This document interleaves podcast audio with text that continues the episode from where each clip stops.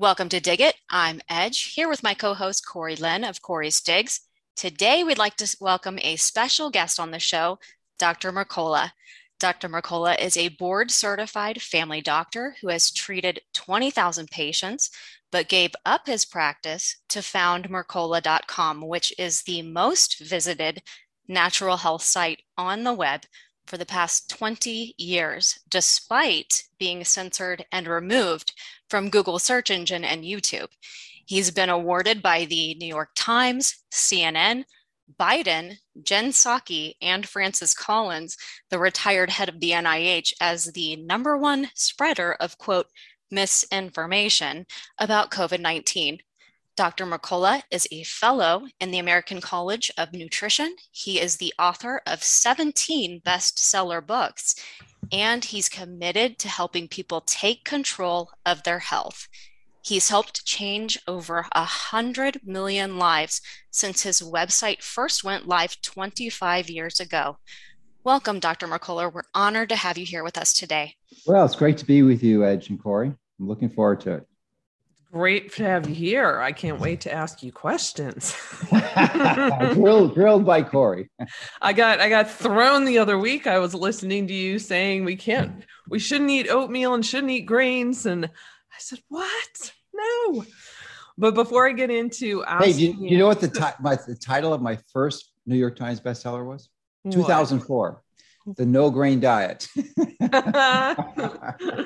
uh see i just don't i just don't keep up enough with the with the uh health issues and what we should be doing. So so it's great to have you on here. But before we get into the immune system and your wealth of knowledge on health topics i just want to ask you what do you think what are some good tips some things that people can do to uh, help reduce stress levels right now? Because i feel like everyone i know is in adrenal fatigue and just running on empty with everything going on well stress is a symptom and you know i have a comprehensive strategy that i recommend an approach and i'm actually compiling it into a new book it's called the new take control of your health my first book on that was published in 2007, 15 years ago, but I thought it was time for an update. So uh, I'm hoping to publish and give it away for free, actually, uh, at our 25th anniversary celebration in August. Um, so the reason I mentioned that is in the book, I'm going to discuss dozens and dozens of different strategies that if you do them, your body tends to, they're, they're typically hormetic stressors. They give you a little stress, you know, because a little stress is good. It's just that when your capacity to um, embrace the additional stresses that are thrown at us is exceeded, that you can go, go negative. So, and then it's basic, simple things like enough sleep. You know, so many people ignore that foundational recommendation, and, and you know, so typically between seven eight hours. There's a large number of people who think they can get do fine just under six hours of sleep and they're great. And that's not true. And I think I might be talking to one of them now. And, uh, you know, so that is, uh, and then, and then another area where you're, uh, I'm hesitant to say, but guilty of is like, and, and I don't know. I mean, it, it, it, these the conventional experts state that it's really good to honor your biorhythms, which means ideally you go to bed when the sun sets and you get up when the sun rises. So it has to do with circadian biology and a lot of biological rhythms that are set. Um, and, and if you disturb that or ignore that, then, then that exceeds your capacity for other stressors.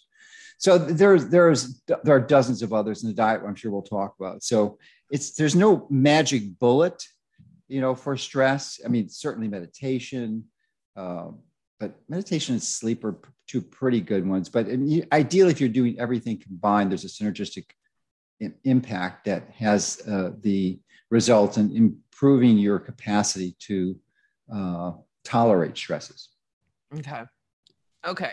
So I know you've been talking a lot about, and I'm I'm like anxious to hear about this you've been talking a lot about oils and acid and omega-6 and and chickens and I, I want you to fill people in on what's been happening with our health and what it is we should be avoiding right now well this is nothing new uh, it's you know, the paleo diet was popular a while ago and still is. Some people still embrace it, but essentially the concept with paleo is to honor the ancestral approaches that are that, especially with respect to dietary patterns that our ancestors were using. So we don't even have to go back to Paleolithic era. So I have to go back is like turn the dial back about 150 years, when, when industrial processing of food came in in big big way. So that's mm-hmm. typically about 1860 or so, but really ramped up about 1900. So literally about 150 years ago, 160 years ago is when the advent of the introduction of industrialized processed seed oils, sometimes referred to as vegetable oils more inaccurately, but that was a marketing gimmick, you know? Right. Um, because vegetables, of course, are so healthy, but it's seed oils. Hmm. And mm. because it's the it's the vegetable seeds that are typically used, you know, to harvest these oils. And the first one was not even a vegetable; it was cottonseed uh, cottonseed oil, which was a waste product, and uh, be, from harvesting cotton. And they didn't know what to do with it, so they uh, decided to make a food out of it. Nobody's cottonseed, you know, but they made Crisco out of it. That was the primary ingredient for Crisco. So it was an alternative to lard and tallow, animal yeah. fats, which are very, very healthy.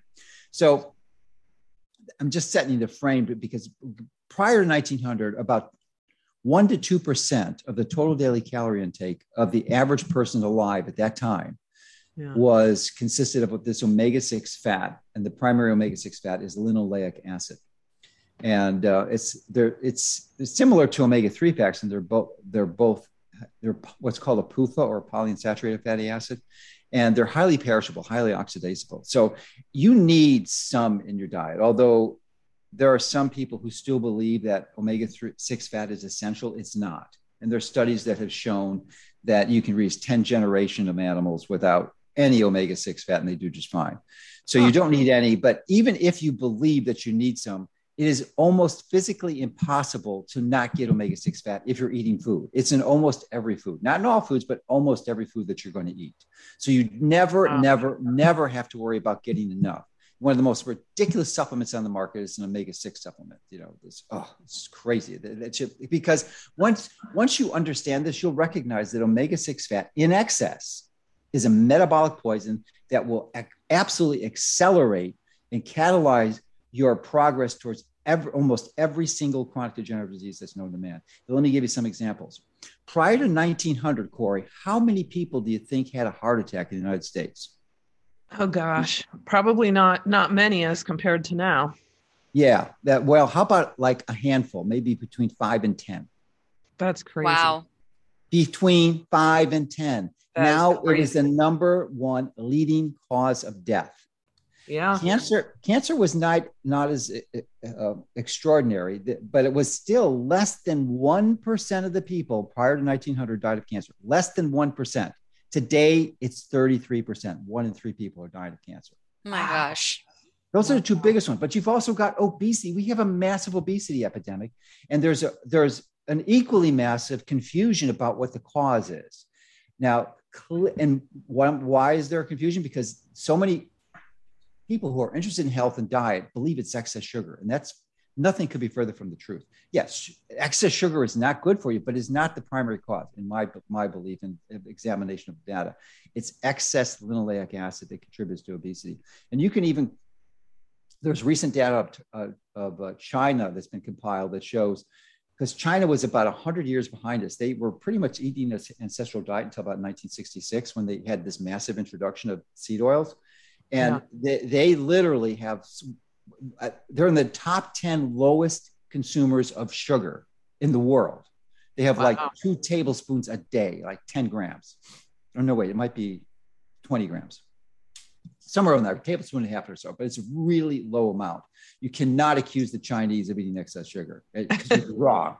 So anyway, that that consumption of sugar did not change, and I, I probably maybe still be relatively stable to the. I don't know what the, I haven't looked at that slide for a while, but it's still really low. But what just accelerated and increased was the introduction of these seed oils and and and an absolute lockstep with the in, introduction of the seed oils, the the increase in obesity and cancer and heart disease and diabetes just follow it, just straight follow it straight up. Well, I, I actually ran in a report I did a few years back on eugenesis. I was doing a timeline and I was talking about infertility and, and how foods and different things were affecting us. I started running the statistical data on multiple countries and every single graph for obesity was climbing. I mean, in multiple countries. So, mm-hmm. so yeah. Yeah, it's, I mean, and in the US, we're at 40%. It's expected to reach 50% by the end of the decade. 50%, one out of two people. Prior to wow. 1900, it was it was under 1%. Wow. 1%. Wow. It's just like cancer, you know. So it's really the introduction of the seed oils that are, that are the big problem. So I think that probably sets the frame so before until we can so we can start to talk about rather than just my intention is not to create fear but to provide simple strategies that you can easily implement that will radically change your life and the, one of the reasons this is another distinction between the difference between seed oils and sugar mm-hmm. is that you can have sugar and it will clearly raise your blood sugar most likely increase your uh, insulin levels and if used chronically can lead to insulin resistance and metabolic uh, inflexibility which is clearly contribute, contributor for chronic disease. Um, but when you when you stop eating the sugar you your body can only store about 1500 grams. Grams? 1500 no 15, i think it's one it's i think it's 1500 mil. It's either I, I somehow I'm having a mental uh, distraction. I can't, it, it, but it's not much. Literally, it's a 36 hour storage of sugar in the form of glycogen, which is like a polysaccharide, stored typically in your liver and your muscles. And this, this, the sugar in your muscles is used only for your muscles. You can't, your muscles can't externally um, secrete it into your bloodstream to use it for your body. So if you had a, a, lot of sugar in your muscle, it's not going to matter. It's only in your liver that once it counts, it can stabilize it. And so you only have about a day's worth, which is one of the reasons why when people are um, insulin resistant or metabolically inflexible, mm-hmm. they um, don't have access to story to their fat stores. So, so even though they may be morbidly obese, they can't access that fuel because they their ability to to generate the enzymes and metabolize it are, are, just radically impaired. So, but anyway, to finish the comparison, so sugar you have a limited amount of storage, but your fat stores in some people there there is a reported case of someone who did a water fast for over a year, like 400 over 400 days. Wow. So they had enough energy stored in their fat to live, to survive for over a year. Most wow. of us don't wow. have that much fat, but the average person probably has several weeks at a minimum. Most, uh, the average person probably several months easily. So you wouldn't have to eat anything. So, but they don't have the capacity to access that. And because of that inability to metabolize their fat, this is when they get the symptomatic, when they get hypoglycemic and dizzy and tired.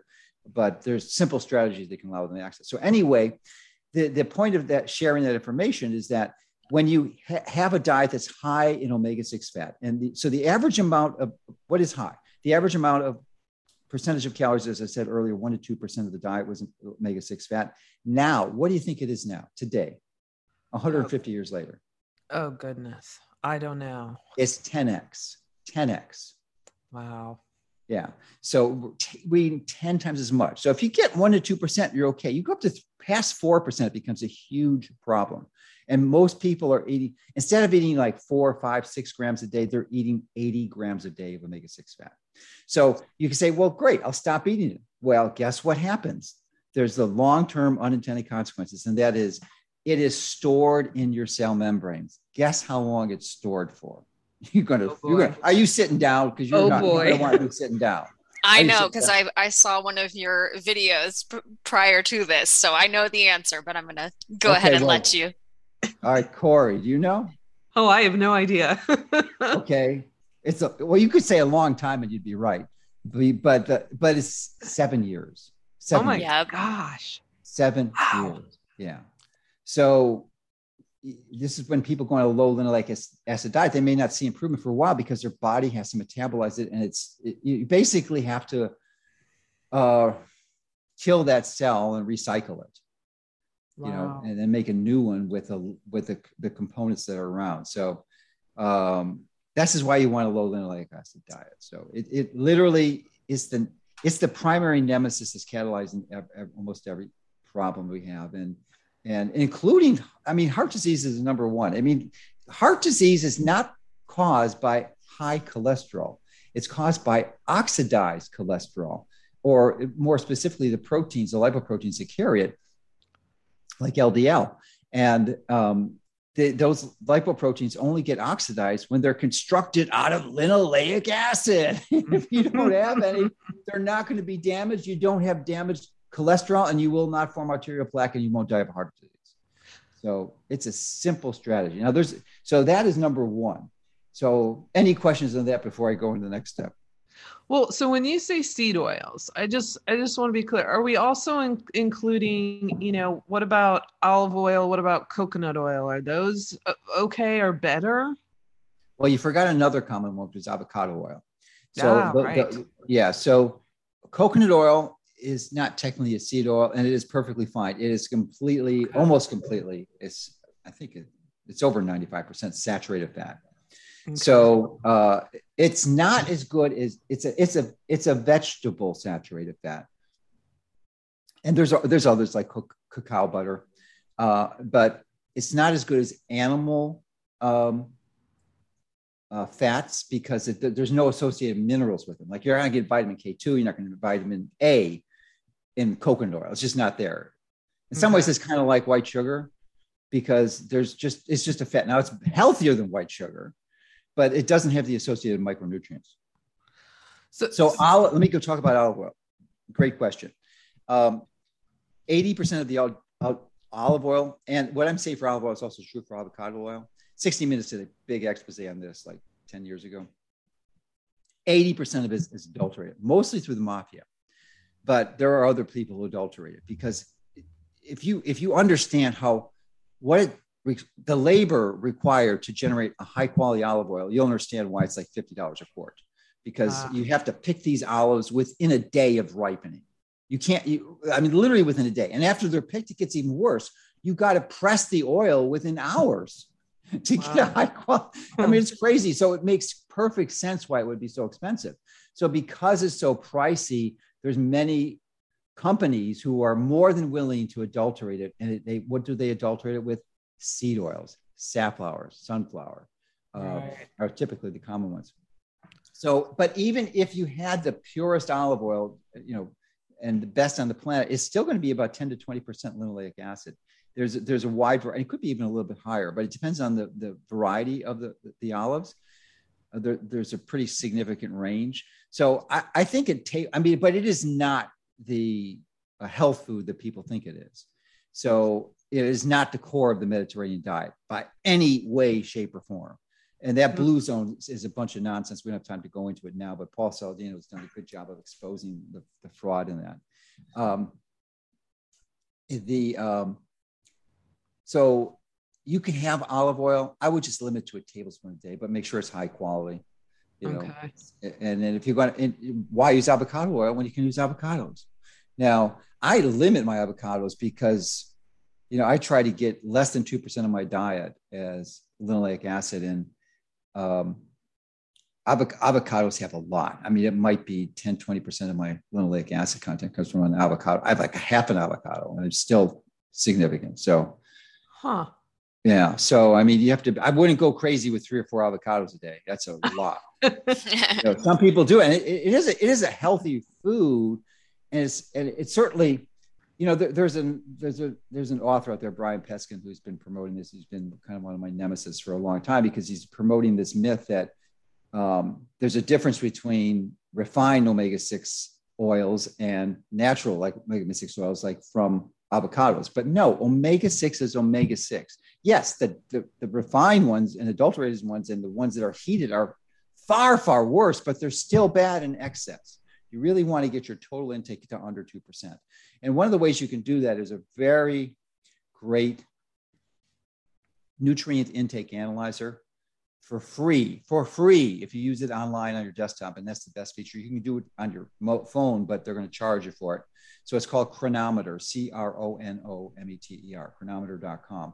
and you and you can very carefully enter your food data into there and, and and by carefully i mean measuring it like an electronic kitchen digital scale which only costs about $10 and it will weigh it to weigh it to the gram so you're not guessing and you just enter your food in and it will tell you precisely to the tenth of a gram how much linoleic acid you're getting and ah. there's even indications what percentage of your diet and calorie intake is linoleic acid so it'll like I, I'm I'm almost always under two percent. But if, if you see that you're 10, 20 percent, you know you've got a serious problem. Right. Most people probably are because, I mean, when you consider all of the processed foods, and I mean, everybody uses oils in cooking. Um, yeah. ev- even and, when they're trying to eat healthy with whole foods, they don't consider yeah. the oils. Right. Let me expand on that edge. So when you say everybody, that um, I want to expand that to include almost every restaurant you ever go to. Right. Yeah. Okay. Because 100%, who is go- they're not going to use animal oils in the kitchen. They're not going to use butter. They're not going to use beef tallow because it's a lot more expensive. So, I mean, they could, and if you do a special request, they can do that for you, but you cannot assume it's going to be done. In fact, I, I've typically, so you have to be really, really careful about restaurants and the sauces that they use and the salad dressings. So almost every salad dressing is full of seed oils. I don't care if they say it's olive oil, it's not, it's adulterated. There's no way they can afford to give you the real high quality stuff. It's just, they couldn't, right. they brought a business. So, so I, I, have to ask: Have they been pushing? You know, because I we've seen throughout our lives how they push. You know, omega. You want to get omega six into your diet. They've pushed that really hard, marketed it really hard. Are they oh, yeah. doing that just kind of as a as a cover for why it's in all of our foods, so people don't oh, get alarmed to it, or? There, there, Corey goes with the conspiracy stuff. I, I, my, I mean, it did start in the 50s I think it was the 50s. It could have been the 60s. I think it was the 50s. Ancel Keys. He's the one that that that, that he was right. It was the fat, but he was wrong on the fat. He blamed saturated fat. The problem was omega 6 fat, and that's what they sec- recommend as a substitute, especially processed. Margarines, remember that? Margarines. That yeah. was healthier. You could not have better. Uh, it, it, what is it? Tastes like butter or it's, it, uh, butter? What was the name of that Terrible. brand? Yeah. So I can't believe I can't believe it's can't not believe it's butter. butter. Yeah, that's yeah. it. I couldn't remember what it was. or con- country crock, right? Something like yeah, that. Yeah, all those things. You the only thing you want is real butter, and ideally you want grass fed and organic. You know, it gets pretty pricey to do that, but that would be the ideal. And you for cooking, you could use coconut oil. I think beef tallow is a lot better, but they're both equally low in linoleic acid. There's almost none in there. Um, very, it's like under one percent. I know you're going to hate me for this, but I have a family of bacon lovers. Should we just save our bacon fat and use that? no, no, no. I'm not. No, that's fine. I mean, ancestral hogs or pigs are fine. The pro- here's the problem, and thank you for bringing that up, Edge. The what we have now in the 21st century and had most of the 20th century is a, is a transition over to really essentially prematurely killing all these animals through giving them the wrong types of foods. And they're mm-hmm. giving them, they're not eating ancestrally. They're giving them grains that are loaded with omega 6 fat. So if you had a pig that was eating the right foods, it would be fine. But I can guarantee you with close to 100% certainty, you, you're, that's not the, the, the hogs that they're slaughtering for you. So it's really high linoleic acid. Chicken's even worse. So chicken and pigs should be avoided unless you have access to a farmer that is that is raising them with the right food. Because remember it's uh, you know our food is is a indirect result of the food that that, that, that it, it, it is eating right? Right. So because it's, it's i mean it makes perfect sense. That's why you want to avoid farm fish because they're giving farm fish are not high in omega-3 they're high in omega-6 because they're mm. feeding them corn. Right. they're not feeding them other fish or algae. So you have to do i mean you don't have to but if you if you want to achieve health and that is a beautiful that's a more than beautiful thing about the body is that you know i've been passionate about health for five decades over five decades. And what i've learned in that time is that your body and everybody's body wants to be healthy. It was designed to be healthy. Its its autocorrect feature is to go to health. It only is not healthy when you uh, overload it with things that you were never designed to be exposed to, and you avoid getting things that you were designed to be exposed to. And one of the things I hope we'll talk about is a simple one, which is sunshine. Everyone should be uh, getting an hour of sunshine a day is their goal, and I pretty much do that. I mean, right before here, I just finished my daily walk on the beach. I walk like about 90 minutes and swim in the ocean, and I am not wearing a shirt. I can guarantee you and wear very short pants. So I have maximum skin exposed because you can live in Florida or you can live in Saudi Arabia, but if you're not if you're inside all day, it's not going to help you in any way, shape, or form. You have to be in the sun and you have to have maximum skin exposed. And it's not just for vitamin D. It's not just for vitamin D. It is for things like melatonin. Mm-hmm. I don't know if I shared that on the the video that you saw. You did. You did. did? I, you okay. did. Okay. So, and we can talk about that too, but because melatonin is one of your most important antioxidants in your body. And most people, if you've studied health, you've learned that melatonin is produced in your pineal gland. And it certainly is, but it's a very small fraction of the percentage that your body produces. It's less than 5%. Less than 5%. Wow. So it's an important 5% because it, it, it kind of syncs up your circadian uh, rhythm and your uh, clock. But um, just as important, and I, and I, speculate even more important, is the is the melatonin that's produced inside your mitochondria. And the mitochondria are little organelles, these little tiny sections within your cells. Most all your cells have them. Uh, some cells, like your red blood cells, don't. But these are uh, about a billion years ago. They were like primitive bacteria, and they made their way into these eukaryotic cells, or, or, or precursors, you know, that eventually evolved into humans. And they the, the, benefit is they were able through uh, their their cellular machinery to take oxygen from the air that was being produced by the plants at the time because there was i mean when earth first started there was no oxygen but then plants came around and they started oxygen was their byproduct. I mean we breathe out co2 plants breathe out oxygen. So there was this oxygen available and the oxygen is it was actually pretty toxic uh, killed off, I think, like 99% of the life that was on the planet. And, but there was some life forms that evolved to, to use it, and mitochondria were one of them. And the mitochondria integrated into our cells, and they have the capacity to use oxygen. They generate energy so efficiently. But in the process of generating energy, and the energy is generated from uh, essentially combusting the food that you eat, usually uh, fats and carbohydrates, and it runs it through what's called the electron transport chain. And it makes some the cellular uh, energy is typically it's ATP, uh, adenosine triphosphate, and the process of creating it creates something called free radicals, reactive oxygen species, and th- that are very well. The, the, reactive oxygen species are generated that cause the free radicals, and uh, if you, especially if you're metabolically inflexible, you create a much higher percentage of them. So uh, this is why you want to be healthy. But but anyway, if you are, there uh, the, these reactive oxygen species live very short times, uh, literally like a billionth of a second, and they, they don't travel very far. So and they just about destroy anything they touch. So your DNA, your mitochondria, your stem cells, your cell membranes, you know, if they can get that far, but typically they, they typically destroy the mitochondria. So uh, when you're exposed to near infrared light, that comes into the mitochondria and actually causes them to make melatonin, which is probably one of the strongest antioxidants in your body, if not the strongest.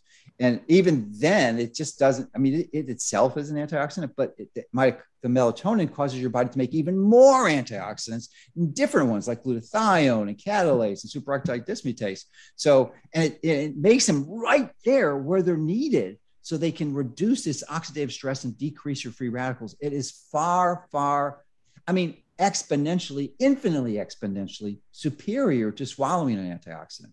And it doesn't cost you anything. It's free, 100% free, no supplement required. All you do is go off, take off your shirt, and if you're a woman, probably wear a sport bra and uh, get in the sun about an hour a day, typically around solar noon. And so we're, as we're discussing this now. We're in daylight saving time. So for most of us, that's 1 p.m., not 12 p.m.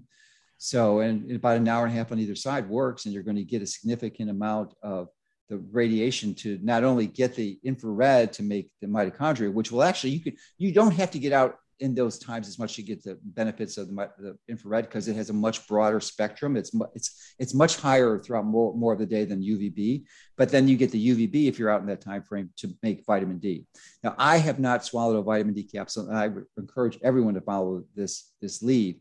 I haven't swallowed one for coming up on 15 years. 15 years I haven't swallowed vitamin D, and my vitamin D is in the extraordinary healthy range because yeah, I'm getting sun exposure. I need to get to that point because last yeah, you year really I, you, I crashed. Totally do. You totally do because you should not be swallowing vitamin D capsules. That's a mistake. I wonder um, how uh, many people are lacking in the vitamin D department. It seems like oh, we know we know that. That's a good question, uh, Edge, but we know the answer. Would you would you would you like to know the answer? Yeah, ninety percent. Wow. Yeah, that doesn't surprise me. Doesn't surprise me. I mean, especially when you look at, you know, nine to fivers that are working, how how are they, you know, and if they right. take their lunch 100%. at work, how are yeah, they getting out? It's a logistical issue. They, they, they just aren't able. Well, you could. It depends how high, high a priority you hold in your life. I mean, you could, you know, figure something out so that you're outside in your lunch hour, right? I mean, because mm-hmm. they, they, most people working nine to five get a lunch hour, and that's the and that's the time where you can get the sun. Right. So it is possible. And I know some people, you know, kind of live in a perpetual winter where it's gloomy or in Seattle or Washington or some of these other I was in Chicago and it was like that was oh that was bad news. It was mm-hmm. there was maybe three months of the year that was acceptable, not really great, but acceptable. So yeah. a world of difference in Florida. Oh yeah. Yeah. Now you're in the sunny state. Yeah. Wow. So now so you're saying that we should be avoiding chicken Mm-hmm. Yeah, I would. I don't eat chicken. And ideally, I mean, you raise your own chicken. I've got 17 chickens myself, but I feed them healthy. I feed have a, they're on a very low linoleic acid diet. What do you feed them? Uh, field peas, barley, beef tallow, a, a wide variety of um, mineral nutrients, and uh, I give them some rice, white rice, white basmati rice, and a lot of fruit because I I have about I live on a two acre parcel of property and have a lot of I have a big orchard, so nice. Bananas, they love bananas. Watermelon, uh, mangoes, huh? Uh, peaches, plums, you know those types of things. And now, and yours, yours are just for uh, eggs, correct? Yeah, yeah. I don't. But whether I, whether it's eggs or or meat chickens, you're saying, you know that. Say yes, yeah, right. I mean, but but see, most of the linoleic acid is in the yolk, and that's the most nutrient dense food. I mean, and one of the other benefits of um, eating animal fats is the vitamin A, retinol specifically, because the, there's virtually no vitamin A or retinol in plant foods. It, they have the precursor to it, which is beta carotene, but that's not vitamin A. And you really desperately need vitamin A to work with copper so that it, it's effective and can work well in your metabolic uh, respiratory chain. So uh, and vitamin A is so important. It's ideally you don't want to take a supplement; you want to get it from the food. So retinol was best in like butter and chicken eggs. Hmm. Okay. And and organs like beef, beef liver. Oof. Yeah, I know, I know. but but you can. There's something called freeze dried liver. You know, the, which you can swallow in a capsule. So you can take just a few capsules, and you don't have to take the liver because a lot of people don't like it and they have the same reaction. So. Right. Yeah. So, so so what kind of meat do you eat? I, I have two meat uh, types of meat I eat, which is bison and lamb. Hmm. And I like them a lot. In fact, a lot, yes. Uh, so I will eat, like if I'm this weekend, I'm speaking at an event in Colorado and I'm going to, I've been invited to a dinner or two and I'm sure it'll be like a steakhouse. So I'll have, I'll have a ribeye, uh, which I typically do. I don't cook steaks like that at home. I just have ground ground bison and it's just easier to prepare. And then I, I make a like a gyros, which mm. is really mm. good. Yeah. So I just that's my lunch. I love them. And you make so you make that out of the lamb? The yeah, out of the lamb. Yeah. Mm-hmm. Ah, I I love gyros. Yeah, I, most people bison, do. You still want it. You still want it with the, the, the bread around there, or what? What the wrap, or whatever they call that. Pita. Yeah. The pita. Yeah. Pita. Pita. Yeah. Yeah, I had bison once, and it, I don't know, it tasted a little a little on the gamey side to me, but but Yeah, that's a healthy one, huh? It's it's better. It's a little better than beef. Okay. Not much. They're both really low in linoleic acid. It's really hard to go wrong with beef or buff- buffalo or bison. Yeah, but those that's like ideal. So I mean, what are the other ones? You got chicken and pork.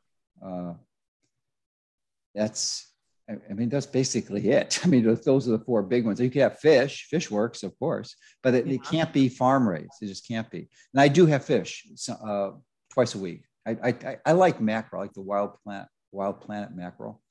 Hmm. Uh, sardines work too, but Oh. see that's a lot better than omega three because you really want to get your supplements from whole foods. So when you have fish, healthy fish, you're getting something called resolvins and protectins, which are not in omega 3 oils, which are really important uh, biomolecules that augment the, the benefits of omega 3. That's why a lot of the studies showing the benefits of omega 3 are really done from fish, you know, not Right. just taking the supplements.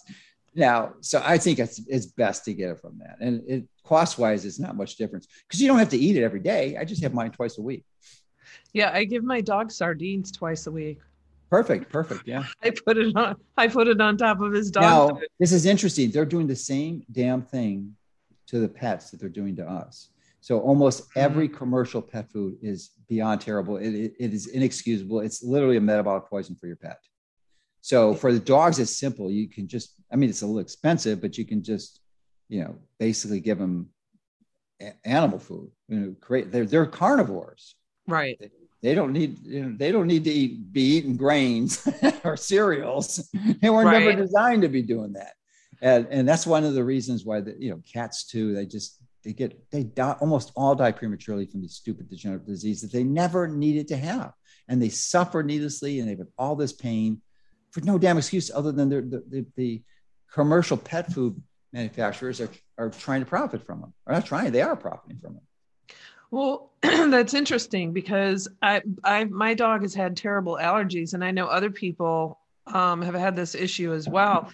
There are a lot of dogs that have allergies Mhm. to poultry, and so we have to feed them fish fish food or beef food. You know, they have to stay off of poultry. So Well, that's, it's, that's it's the same darn thing. Yeah. I mean, I don't know what type of poultry they're eating, the chicken flavored. yeah, it's always or, you know. But, Well, but like- I can guarantee that chicken is loaded with linoleic acid. So you're just, you're radically accelerating their premature death. Plus, And the dog- antibiotics don't that have something to do with it as yeah. well? Yeah, it doesn't help. Yeah. right. So I mean, right. it's really, uh, I think barf is the name of the dye that's typically uh, referred to for, for dogs, which is bones and raw bones and raw food. I think that's Hmm. barf. Yeah, raw. Yeah, I think that's it. Bones and raw food, if I'm not mistaken. So uh, we have a really good veterinarian on our site, uh, Dr. Karen Becker. Uh, it's like pets.mercola.com. It's actually the largest, most visited pet site in the world. Wow. Is it really? That's it is. awesome. I'm gonna Yeah, have to go check that out now. it is pretty cool. So wait, Yeah. so what kind of dog food? What were you just saying? Bones and bones and raw food. So, I mean, bones, you have to, specific types of bones. And I, I don't have a, a pet, so I'm not an expert on this. Uh, but you, they definitely want to give them raw food for sure. really? See, I've oh. always, ah, I oh, yeah, yeah, for sure. but they've been Yeah, so you- domesticated Ed- over the years. Ed, no, no, no, Edge. uh, Not Edge. Corey, ju- ju- you'll figure this out in less than an hour. Just do your, you use your investigative abilities and just research, and you'll, you'll, you'll reach the conclusion real quickly. Yes, and it's real easy to do. It's not that hard. Yeah. So yeah, just for your pets, and then you, when you see the magic occur in your pet, because they they obviously have a much shorter lifespan than we do, and uh, so most more than likely the improvement will be quicker. You're going to have that'll be a motivation for you to change your own approach. Hmm. I think. Even in see- an elderly, what about like an elderly dog who's been used to Uh, well, you know, at some way point you his reach a threshold where it becomes hard because it mentioned, mentioned earlier they have such a massive buildup of this stuff. right. Yeah, so their their level of linoleic acid is not much different than ours. You know, it really is, Yeah. and some and maybe worse. You can just, you know, they. I doubt that for pet food that there's a requirement to list the omega six on the package, but you might be able to figure it out or find out. It's probably be on 20, Yeah, 20 it 30 might- percent. it might be on there because they. I mean they do list, you know, the the nutrients and whatnot. Yeah, they're pretty good for balancing the vitamins and minerals, but but the macronutrients they got they're totally screwed up, and then the contaminants are the other issue, glyphosate Right. and pesticide, other pesticides. Lovely. So, so I know you talk a lot about fasting. I know you fast. You do it quarterly, mm, right? I used to fast. No, no, no, no. Uh, for most people, certainly someone who's obese or overweight, which is 80% of the population, I think it's a really good strategy until you can become metabolically flexible. Once you're there, and I've been there for a long time, I think it can be counterproductive, especially as you get older. So if you're at the right weight, or if you're underweight, the last thing you want to do is fast. It, okay. it is not. It is not a miracle, but it's a really good tool to accelerate your movement towards metabolic flexibility and decreasing your insulin resistance. So uh, you, yeah, but you've and, talked about um, in past you, videos but, about condensing the time frame with which you yeah, eat to help let, your immune me, system. Yes, that, that, let me let me address this first though. But but you should have within your back pocket the ability to fast at any time because if you travel or you're going off with some social engagements, you may be placed in a scenario where you have access to no healthy food. It is just a disaster, a metabolic disaster. So you choose not to eat. That is a good hmm. tool to have. So, at, with respect to Edge, what you're saying, yeah, there's something there's there's something called intermittent fasting, which is a broad category uh, that ha- that can refer to a wide variety of strategies. But the, my favorite implementation of that or subset is called time restricted eating or TRE for short. Um, and that is simply limiting the amount of time you're eating in a day. So I typically well, the, what does the average person do? 90% of the population is eating more than 12 hours a day. 90%, nine out of 10 people are eating 12. Some people are eating over 16 hours a day because they even wake up in the middle of the night and eat. Okay? I'm guilty of eating right before bed. I know I need yeah. to stop. Ed, you, I do that too. You just have to make a commitment to your body. You are not helping yourself out. The minimum amount of time you want to eat have before you go to bed and not eating is three hours. That's the minimum. I typically do six. Today I'll be doing, well, I'm going to bed early because I'm traveling early. I have to get up at three tonight, tomorrow. Um, but so I'll probably be doing six hours tonight. Six, six or seven I do sometimes. But so I'm usually around six hours before I go to sleep. So you want to keep that window. So most people are more, more than 12 hours. You want to reduce that to six to eight hours. And you do it slowly because it's going to take your body some time to make that recovery. But even just cutting your eating window down to six to eight hours, you're going to feel better, even not changing anything you're eating, even still having a high linoleic acid diet, because that's going to improve your metabolic flexibility and, and will decrease your insulin resistance. And if you're overweight, it'll help you lose weight. It's pretty amazing, and it doesn't cost anything. It's free. so, so, then, so then, let me ask you this: So when I was a child, I was told, you know, my my digestion wasn't functioning very well, and they said, you know, and I couldn't eat a lot at one time, so split mm-hmm. it up into like six small meals and spread it out across the day. That's a myth. You, no, that's not good. No, no, no, no. not a not a good way to go. Well, no, and there's if, like, if digestion is truly impaired and like you're not able to make enough hydrochloric acid or you need some digestive enzyme support, you can do that. But no, especially what see one of the other strategies of staying healthy is you want to have a significant amount of muscle mass. Mm-hmm. So if you have small meals, you're not getting enough protein to, to activate this metabolic pathway called mTOR, mammalian targeted rapamycin, which is responsible, sort of like the, the, the, metabolic switch that causes you to build muscles.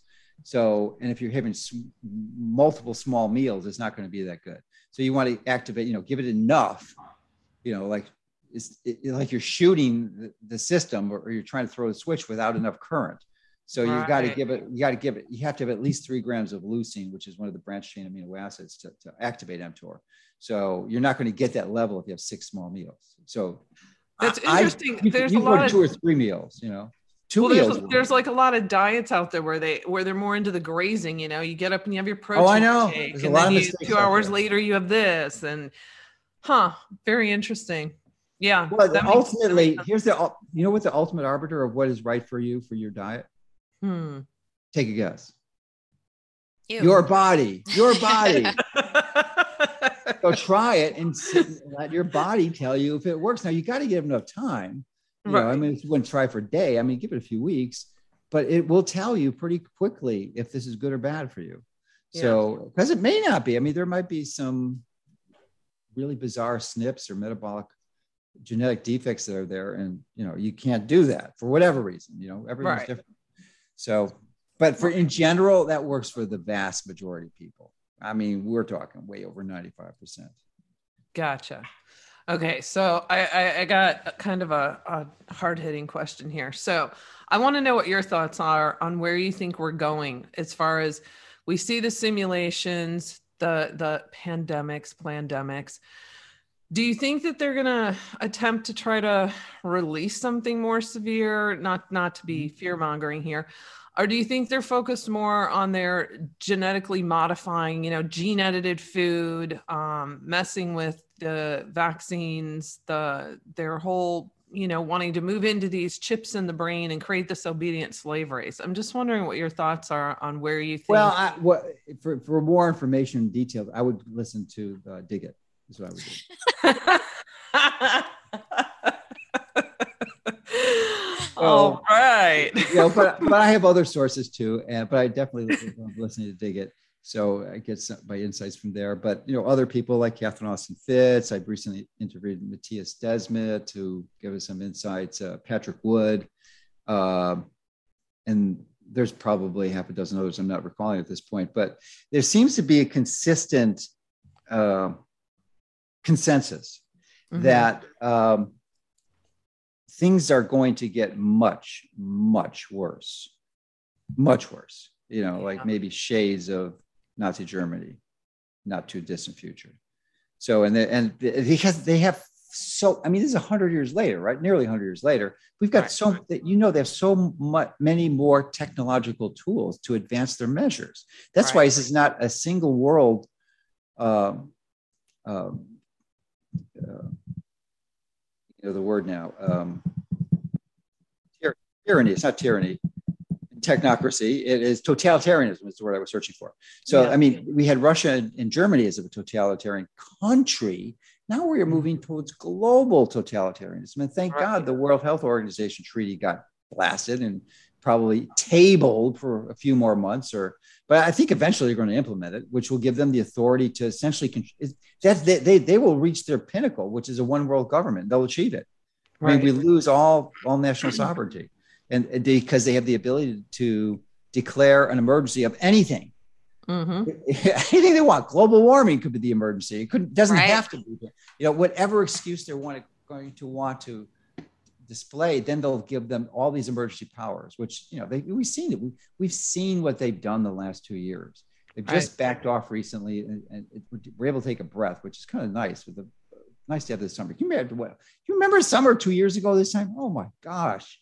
Yeah, crazy. Even in Florida, yes. they locked down the beaches for one day in Florida. But that was yeah. the, the, the, the, the, sort of the epitome of of, of just, just uh, craziness where they implemented this to, to not go outside because it's dangerous. Right. Which is what ridiculous. yeah, it's going to prove improve your health, and there, there's almost it's almost impossible to get this infection outside unless you're in a really densely populated area. But if you're on the beach and you know people are, are anywhere near you, and, and the wind's blowing, the sun shining, it's not going to happen. So yeah. anyway, uh, I think it's going to be bad. The extent of your question, and you've got to be prepared. And we, we don't know what it's going to be. I mean, almost, I mean, it could be most likely it's going to be another bioweapon or an ostensible bioweapon. I mean, they obviously engineered this monkeypox, but it's still not dangerous. But they're they're using the media to blow it up like it is, and right. who knows what that'll be. But it could be hemorrhagic fever virus or Ebola even. I don't know. They've got they've got a lot of tricks up their sleeve, and and and they've got the upper hand at this point, and they're winning. They really are winning. Uh, yeah. Uh, it doesn't mean we can't do anything, but it, it's to understand that we've got to be prepared. Form communities, you know, get into your own small area out of the densely the dense urban areas are toast. Yeah. You've got to get out of a dense urban area. It will those will be the first areas that are destroyed. And and starve food shortages, they're coming in a few months. They're, they're already queued up. I mean, right. they're, they're doing the things to, to catalyze food shortages. So you got to have your food on, on hand, the ability to, to get it or barter or something. But, you, you know, because I mean, you can go. I mean, we talked about fasting, Edge, but so you could fast for a month, but you know, eventually you're going to need food because you know, fasting right. is great, but that eventually re- results in starvation. right, right. Well, I know Edge had a couple questions for you before we before we close out here, so I'll let her ask you those. All right, Edge. All right, yeah, you actually perf- perfectly segued that, talking about the globalists' plans and what we at the individual and small community level can do. And I really want to talk about the medical aspect of that. Um, how do we mm-hmm. build mm-hmm. an entirely new system of medical care, which isn't, you know, it goes back to the basics of doctors having the freedom to uphold mm-hmm. their Hippocratic oath and getting big pharma, captured agencies, and insurance companies out of the way and out from in between doctors and their patients. How do we build this new system? Uh, excellent question, Edge. And I thought about this for quite some time, and I've reached the conclusion that it is physically impossible to do in the current structure. It's impossible. So, uh, have you read the book Atlas Shrugged? Yes, long time ago. Okay, remember remember Galt's Galt? Yeah, going going John Galt. Basically, we yeah, go John Galt. And then he put the people together. They let society collapse, self-destruct essentially, and then they came back to build it up. I think that's the only way to do it. There's just no way to do it in its current form. There's they've got the control. There's no way to take it from them. It's as, as far as I see, I'm a deep insider, right?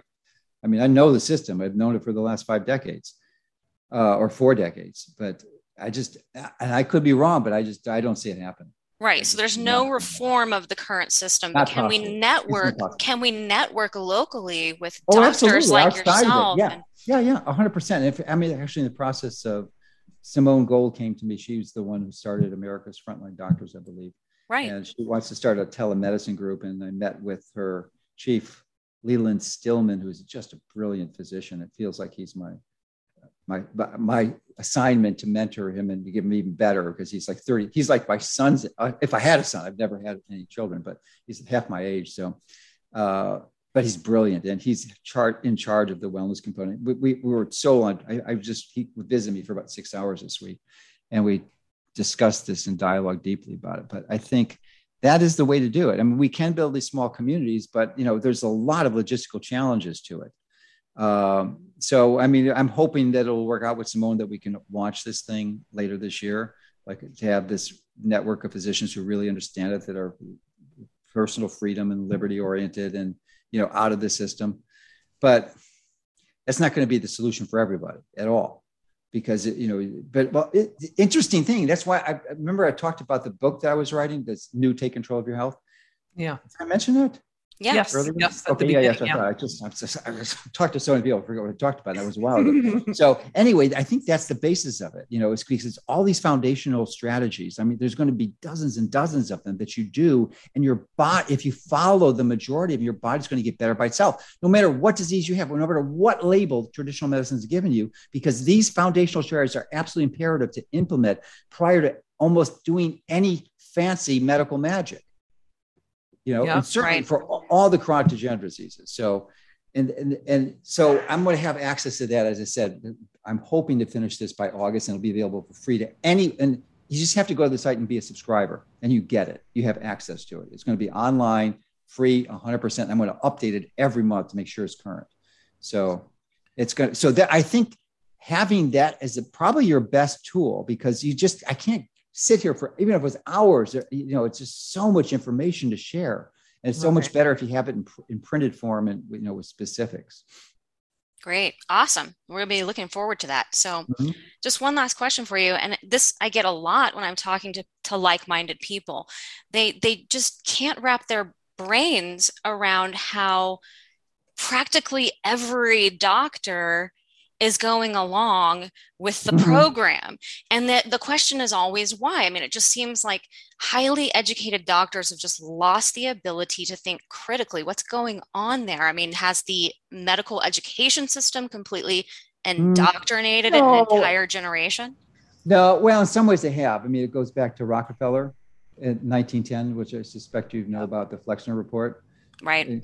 And Carnegie put it together, and that, that literally threw out natural medicine out the back door. And anyone yep. who was practicing it was jailed and had lost their license. So that was the beginning of the end. really for natural medicine in the United States. So that was part of it. But I think the other part, you the, the answer to the question is actually the smarter you are, the more tr- typically formal academic training you have, the more susceptible you are to mass formation. And this, is, you know, doctors are like they're just the same as every human being, and they they are especially especially uh, predisposed to getting into this mass formation, which is just, just a, a, clinical psychological term for hypnosis. They've been hypnotized. They got the, the most effective propaganda tools in the history of mankind. So yeah. they've clearly captured the vast, I would say the vast majority, at least 30%. I don't think they're any different from the normal population. It might be 40, 50%. So there is no rational argument. You could never, I mean, you could, but you, you will be wasting your time in spades if you ever, ever attempt to try to rationally engage in a conversation with someone's hypnotized. They can't see you, they can't hear you, they can't feel it, they can't listen. They, they are incapable, absolutely physiologically incapable of rational critical thinking. They cannot do it. So, and the, the doctors are right in that group. Uh, fortunately, there's a there's a number of us who who who who are not unhypnotizable by the propaganda because we know it. Thank God. Uh, yeah, right. So there's enough. I'm not the only one. There are many, many others. But um, anyway, hopefully that answers your question. Yeah, absolutely. Well, this has been a really insightful discussion. I want to thank you, Dr. McCullough. I know that you have some other engagements that you have to run to, but can you please tell our audience where they can find you and the information that you've put out?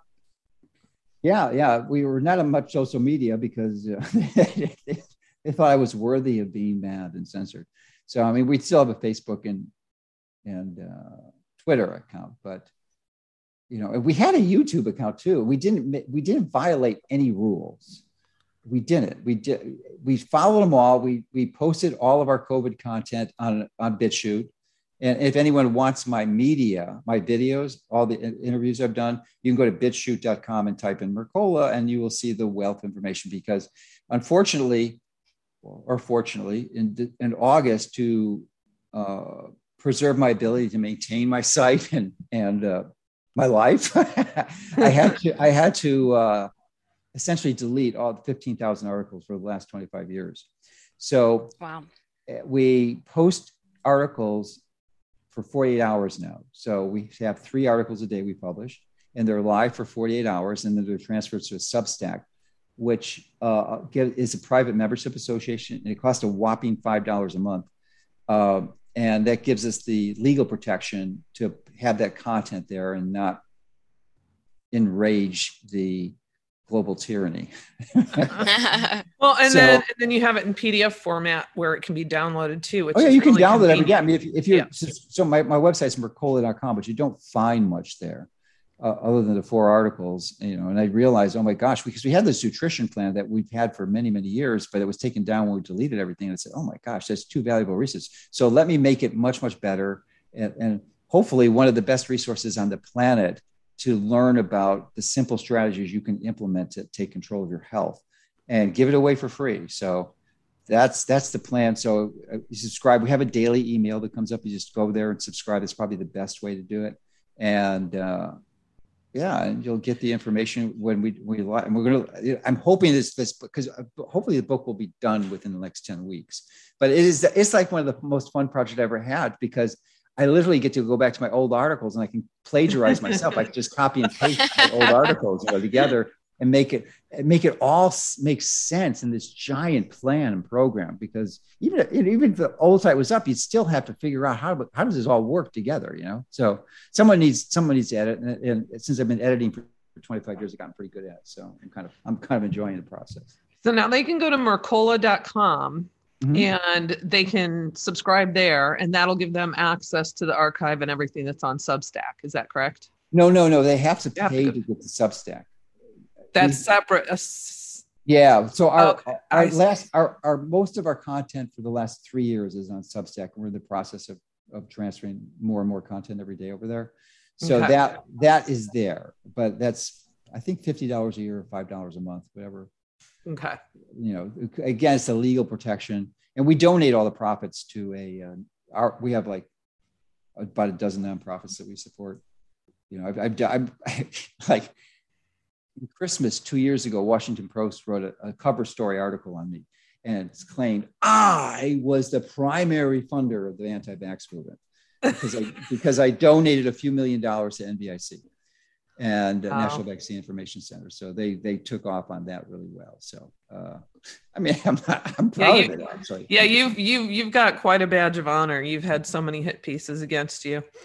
Well, that just means he's over the target. He's That's got a right. lot of yeah, you know, great you know information. Really, I, I, was showing Leland, who was over on Sunday. I showed him that CNN hit piece they made to me, where they I don't know if you saw that, where they stalked me outside my house. First, they went oh my to my gosh. office, which is like four hours away because I don't live near my office. And they came to my house. They drove like four hours one way, and uh, I didn't even. They they rang my bell, but my bell doesn't work. I didn't see him. And I go out. I go out of my house because I ride my bike to the beach and there was this two two SUVs with people in them. Like, and the car was one. I said, "Boy, that's really weird." So, and I didn't look back, but they followed me oh, all the way to the beach, and I did, you know, walk for like an hour, an hour and a half, and I come back, and there they are waiting for me. Wow. And uh, there was a point to this. Oh, yeah. So I showed this to Leland, and he had seen it before. But what he pointed out to me, and you could just go go to YouTube and type in CNN and Mercola, and you'll see it. Uh, it's really interesting. The reason I say that because, like, I read some of the comments, I was shocked. I, I just read this Sunday, like two days ago, and the comments I, I had to read a hundred comments before I found one that agreed with CNN. They were all supporting me. Oh, of course, of course. I know, but you know, thirty percent of the population is, is hypnotized and brainwashed. So, but I that's why I thought it was so odd. It was like crazy. They were like just cheering me on and saying I'm a hero. I was like, whoa. It was like, I was like so inspired. It's like, whoa. That's great. That's excellent. Yeah. All right, guys. Well, please visit Mercola.com and Dr. Mercola's Substack and support Dr. Mercola and his work. Thank you so much for listening to this important Dig It podcast with our special guest, Dr. Mercola. And please be sure to share this podcast. We're on BitChute, Foxhole, Gab TV, iHeartRadio, Odysee, Pilled, Rumble, SoundCloud, Spotify, Stitcher, TuneIn, and YouTube. And we'll see you back next time, right here on Dig It.